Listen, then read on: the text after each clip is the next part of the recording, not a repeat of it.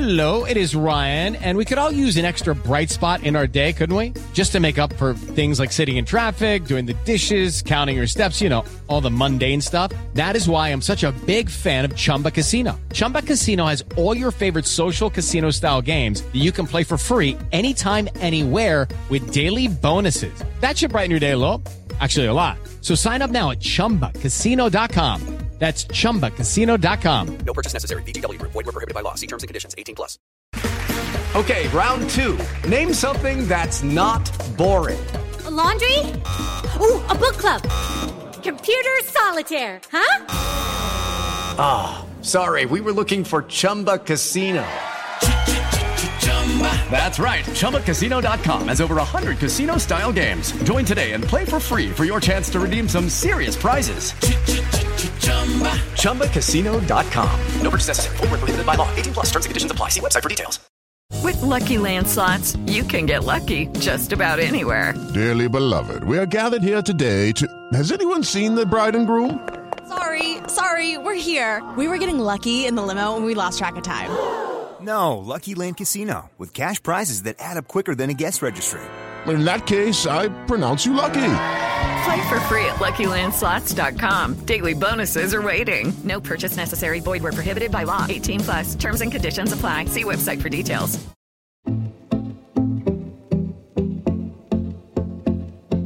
Welcome to the new season of Great British Bosses, the podcast from anything but footy, where we speak to the men and women who run sports at all levels in the UK. This season, we're broadening out who we catch up with slightly. Coming up over the next few weeks are now retired Olympians' latest project, plus the agent of Britain's leading sports star of the past decade.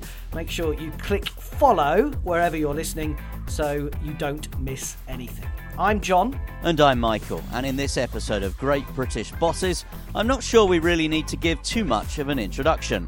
We are outside of our comfort zone of Olympic and Paralympic sport, but we're still very much interested in podium finishes. You'll recognise his name, you'll recognise his voice. He's known to millions of Formula One fans around the world. So, for the first episode of the new season, we're joined by, how can I put this? Literally the most successful British boss of the year. Hi, I'm Christian Horner, CEO and team principal of Red Bull Racing. Well, Christian, let's start by asking you about leadership. Was it something that you always had in mind? You were a racing driver, and then at a relatively young age, you started your own team. Did you always have leadership ambitions? No, it was almost by uh, by, by mistake or by um, you know the need by basically. So I was a aspiring young racing driver. Um, I had a certain amount of sponsorship, and I didn't have enough sponsorship to go to a, a top team in what's now Formula Two. So rather than go to a team at the back of the grid, I thought, do you know what, I'll I'll buy the car myself and and see if we, you know I can recruit a couple of mechanics and an engineer and um, and go racing. And um, so that's how it started. It was really to try and further my own driving career. And then, you know, my limitations in the cockpit, you know, became apparent to me. Um, and uh, but I decided that look, you know, I'd created this little little business, this team that I'd try and uh, you know see if I could make a success out of it. So I stepped out of the cockpit and focused on running the team, and um, uh, yeah, went from went from there. What's given you the biggest thrill? The success you've had as a leader, or do you still miss that thrill of actually, you know, foot to the pedal and hands on the steering wheel?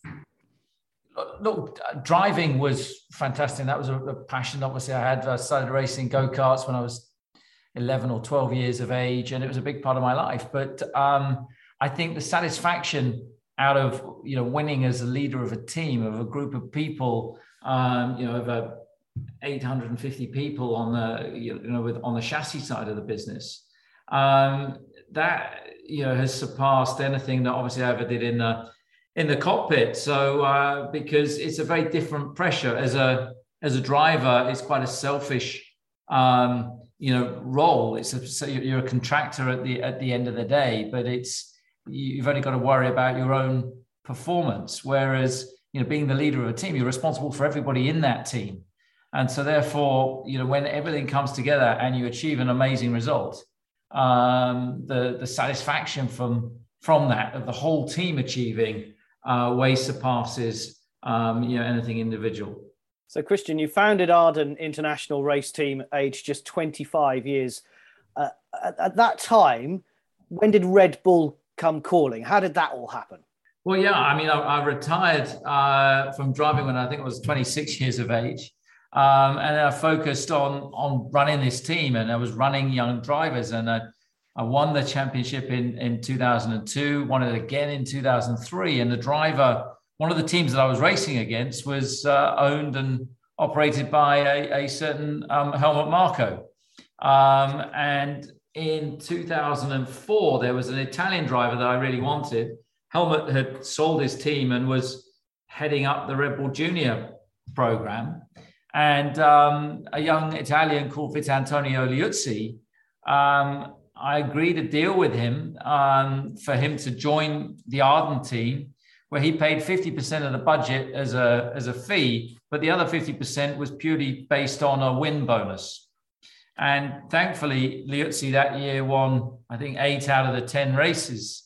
So uh, financially, it worked out. It worked out okay. But that was the first interface I had with Red Bull running one of their, you know, young drivers, one of their their junior drivers. And you talk about some of the, the junior drivers. You've had some amazing talent that you've worked with just at Red Bull, um, from Vettel to now Verstappen. Is it as simple as you can spot the young talent, or do you have to have that that um, that skill as well to be able to spot the talent? I think the different thing about motorsport is that you know the equipment is also very important. So you've got to look at what tools have they got at their disposal um, particularly at a younger age as they're coming through either karting or some of the junior formula. But you know, talent, you know, cream always rises to the top, and you can, you know, you can spot that talent. It's a matter of backing, you know, youth. We've invested a lot in youth over the years, and and giving young talent like Sebastian Vettel, like uh, Max Verstappen, you know, Daniel Ricciardo, Carlos Sainz, uh, you know, so many young drivers that that that we've given opportunities to. And you talk there about youth, you talk about developing talent. And although we are a podcast called Anything But Footy, I want to draw some parallels yeah. um, with football because there is that kind of academy system in football. And you, as a team principal, are you the football manager, the first team coach? Are you the chief executive? Are you the chairman? Or are you all of those roles wrapped up into one? Well, it's a bit of everything because, you know, from Monday to to Friday, I'm the CEO of a you know, of a technology business that's producing, um, you know, these incredible machines responsible for, you know, 22 different departments that form and create this business. And then for 23 weekends a year, I'm the team principal of a, a high performing sports team. And uh, so it's a, it's a varied, it's a varied role. And, you know, that's part of the challenge and that's part of the, uh, the excitement, you know, of it is that it's, it's not just about what goes on in the Grand Prix weekend. It's what you know. It's the running of the business. It's the the, the commercial side. It's the political side. It's the uh, uh, you know the public facing side of it. So there's so many hats that you end up having to wear. And you talked about 850 members of staff. I don't think people realise the vastness of your setup, your operation, because we see you for a few hours on a Sunday afternoon, but back at base there will be hundreds of people watching and analyzing and, and following that race, I presume. Yeah, absolutely. I mean, we take about 100 people racing. So the rest of the team, uh, you know, is based behind the scenes, you know, in, in the factory in Milton Keynes. And Formula One is the biggest team sport in the world. You know, it's the biggest group of people that you'll have working collectively, you know, within one team. And you know, we are going up against some massive opponents, you know, Mercedes Benz, you know, Ferrari, some some iconic brands, and um, you know, you need the whole team working in harmony and unison uh, to take on those kind of uh, you know organizations, and that's been one of our strengths, you know, over over the years has been been teamwork and being dynamic um, and not afraid to take on a challenge. When Michael and I sat down and said we're going to speak to you, Christian, we were like well, he's just the best boss in the past year. And Michael described that in, in the intro. It, is, is that how you see it? Well, that's very kind kind of you to say, and you know, it's certainly not for me to to judge. I just do the job that I have. I enjoy what I do. Um, you know, I'm, I'm a competitive person. I like winning. Um, and uh, yeah, I'm fortunate to work with a great group of people, some great drivers, great technicians, designers. Um, you know, and we've got a, a, a fantastic team. So it's it's certainly not just about me. It was quite a year last year, and this year has started differently, and, and there's a, a different kind of rivalry with Ferrari this year, maybe even a bit more respectful. Yeah, I mean, um, last year was extremely intense. Uh, it had been bubbling a little bit before that as well, and of course, there's many things going off track as well. Um, you know, with Mercedes, with us creating this engine business, and so you know, we've had a lot of movement of staff between the two companies and so on, which only heightened the tension. You know, last year between you know Mercedes and Red Bull, whereas Ferrari is something a bit different. I mean, Ferrari, they're what 70 years in the sport um, an iconic brand, tremendous heritage, um, obviously based out of Italy, different culture, um, you know, to us. So, uh, you know, there's always a, a respect uh, when you're racing an iconic, uh, you know, brand like that, one of the grandees. Sports about great stories. We love great rivalries. I think of Alex Ferguson and Arsene Wenger in the, yep. the Premier League's heyday. Were you Alex Ferguson last year and were Mercedes Arsene Wenger? I don't know. It's probably more for Jamie to, to comment on than me. I'm, I'm, I was always a big fan of Alex Ferguson. You know the way he kept evolving a team, and I think that's something that we managed to do to do here. You know, I'm I'm a different kind of personality to you know Sir Alex, but um, had a great respect for what and how he operated. But of course, you know, rivalry in sport, that's what sport's all about. If there's no rivalry, there's no sport. And uh, I think that, you know, last year it, it, bubbled over at times, but, you know, it's passionate people going after and competing at the, at the highest level. We should mention Jamie, who you name checked, is your communications chief, who has uh, helped to arrange this interview. Did it when you say bubble over last year? Did the did the pressure just get to to everybody? What was it like being in the in the thick of it, in the heart of it? It was it was great. You know, we finally worked hard to get ourselves back in the thick of it, and so you know we did ruffle a few feathers last year, but of course Mercedes have had it pretty easy the last eight years. Um, so suddenly, you know, we were in with a shout, and um, you know we were able to get under their, their skin a little bit. You could see they got rattled. They didn't like losing. It was a new experience for them. And um, I think that the way that the team, you know, withstood that pressure was, uh, you know, was phenomenal last year. You talked earlier about Fergie kind of building a dynasty and, and rebuilding and rebuilding. Obviously, you, with Red Bull, you won the Constructors' Championship for a number of times 2011, 2012, 2013 uh, with Vettel, of course, winning the, the Drivers' Championship. Verstappen won it last year and you won it last year. So is this the start of the next dynasty? Is this the next bit? You hope so. I mean, everything has to evolve. I mean, so when you look around the engineering office, you know, there's not many people left that were there that were, you know, around the table um, in 2013 or the period from 10 to 13. So, you know, there's some key individuals that are still there, but probably 70% are the next generation and everything has to keep keep moving and evolving. And that's the same with same with drivers. I mean max for me is the most exciting talent currently in formula one. He's he's 24 years of age. He's got uh, and he's only going to get better. Um, so to have that first world championship at 24 is a phenomenal achievement for him. And that's why we moved to secure his services long term because we see him as such a key asset of the team you mentioned earlier that you didn't you, you thought you had a different leadership style than than Sir Alex. What would how would you describe your your leadership style? And I'm interested in, in asking that, Christian, because how does it work when a uh, when a driver leaves or do you decide he leaves and and that relationship how do you because obviously Sebastian Vettel still races but obviously he's not in your team so when you bump into him how does that all kind of pan out I think, yeah, Sir Alex, from what I know of him, he's, you know, he didn't get the, the reputation as a hairdryer for, for nothing. Now, now that's not my style. I, am more of a person that will sit down and, and engage uh, and want to understand, you know, what the issues are, what the, you know, what the problems are. And yeah, it's um, it's important to have a dynamic, you know, obviously with your drivers, but it's not just about the drivers. It's about you know the other 850 people in the team as you know as well. Um, and of course, drivers are contractors, so they do come and they do go, and um, you know drivers do leave uh, sometimes at the end of their contract if they want to try something somewhere else, like you know Sebastian did or Daniel Ricciardo did, or um, sometimes uh, you know we have to let drivers go. Um, but uh, you know you always want to do what's best for the team. You know to make sure that you're on the on the front foot and you've got the best lineup that you can possibly have in your you know in your cars. Do you need different management styles for different people and different groups in the organization? Because on the one hand, you will have a driver with the fame, the fortune, the adulation.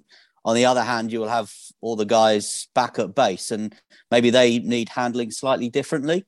Well, even between drivers, I think every driver is different. And, you know, a Max Verstappen is very different to a Sebastian Vettel or a Sergio Perez or, you know, a Mark Webber or a Daniel Ricciardo. So, um, you know, they're all they're all different. And I think, every, you know, everybody's everybody's different. And I think some people, uh, you know, sometimes, you, you know, a pat on the back, uh, you know, compared to a kick up the arse, um, they're not that far apart. They're only six inches apart. So, so it's knowing what's applicable, you know, for the right, at the right time and, and being there to support, being there to, to, to guide and to, to, you know, remove barriers to make, to enable them to be able to do their job. You know, that's, I think the role of a leader is, is empowering your staff, empowering your, your people so that they can be the best that they can be. Do you lead by instinct? Do you have leadership heroes? Do you read or learn or go on management courses, for example? I've never been on a management course in my life, um, uh, so I'm not not looking at starting that just at this point in time. Um, but uh, I think most of it is instinct. Most of it is applying common sense, is trying to read a situation, gauge a situation, and apply you know logic you know to that. I'm not an engineer you know, I'm an ex-racing driver. I didn't go through university. I haven't been through any, you know, management training courses or anything like that. But I enjoy working with people, and, and it's and I think ninety percent of it is about communication. Is about two-way, you know, communication and and, and listening. Couple of quick questions for me. What's the biggest challenge, Christian, in this job? Oof, the biggest challenge um, is is the expectation. Um, but that expectation you place on yourself. Um, so it's almost you know becomes a fear of failure that drives you. You know when you've when you've tasted success, when you've you've touched success, you don't want to let that feeling go, and it's that inner desire and, and passion that pushes you on. Which might be the answer to my next question. What's the best bit of the job? Is it as glamorous as it appears to be? Everyone wants to work in Formula One, don't they? It's a dream job. It is a great job, but it's demanding. It's tough. You know, it's these things are never quite as glamorous as they look from the outside. You know, we're not all whooping up in Monaco on boats, and and you know, well, some of us aren't anyway. Um, so, you know, it's it's hard work. It's it's a lot of sacrifice, a lot of way time away from from family and, and friends. It's it's a lot of travel, you know, so it's a lot of airports, a lot of hotel rooms. Um, you know, and it's like being in a circus. It's the same group of people that you see, you know, traveling on tour. Um, but so it is, it is hard work. It is grueling. The demands are high, um, particularly Formula One as it's become ever more global. You know, dealing. I'm going to Australia uh, you know, on Wednesday, I get there Thursday night. We're performing Friday, and I leave Sunday night back in the office on the Monday. So, you know, it's it's tough schedules, but uh, you know that's part of the competition. A nighttime Grand Prix in Las Vegas sounds exciting. You're just back from from Saudi Arabia as well. Does F1 need to continue to innovate and go to places like Saudi Arabia, for example, which you know might be challenging for some people because of various you know issues, political issues that we know. Does F1 need to though keep reaching out to to territories and areas like that?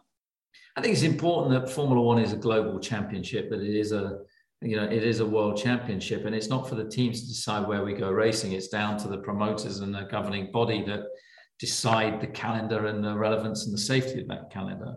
You know, sport and Formula One should never be seen as a political movement. It's it's you know, sport is inclusive. It's there for everybody, and it should be there as a pathway to bring good uh, and in- inclusiveness to a to a territory or um, uh, you know to it to its following. And I think that uh, it should never be mixed with uh, politics in any way.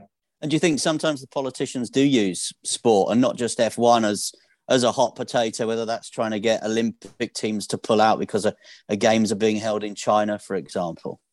I think politicians will use whatever is at their disposal. So I think uh, I wouldn't make that exclusive to, to, to sport, but I think, you know, sport is escapism.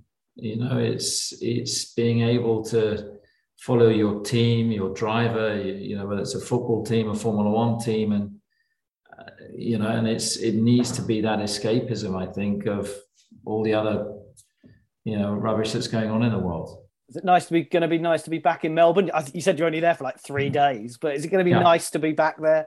Yeah, the three days that I'll be there will be great. Um, uh, you know, we went all the way down there a couple of years ago and, and didn't do anything. And, and I felt so bad for all the fans that none of us knew really at the time what the pandemic was, you know, was going to be. Um, so, uh, so this time to go down there, it's a new circuit, or, or they've modified the circuit a bit. It's going to be a bit faster um, with these new cars. You know, such a such a great crowd, uh, and so they, you know, the Aussies love their sport, and um, there's a huge turnout. Um, obviously, big big for the Australian driver, uh, you know, with with Daniel, but but you know they're a fair crowd as well, and uh, you know, looking forward to going and racing there. It's always a big event, so um, um, it'll be good to be back.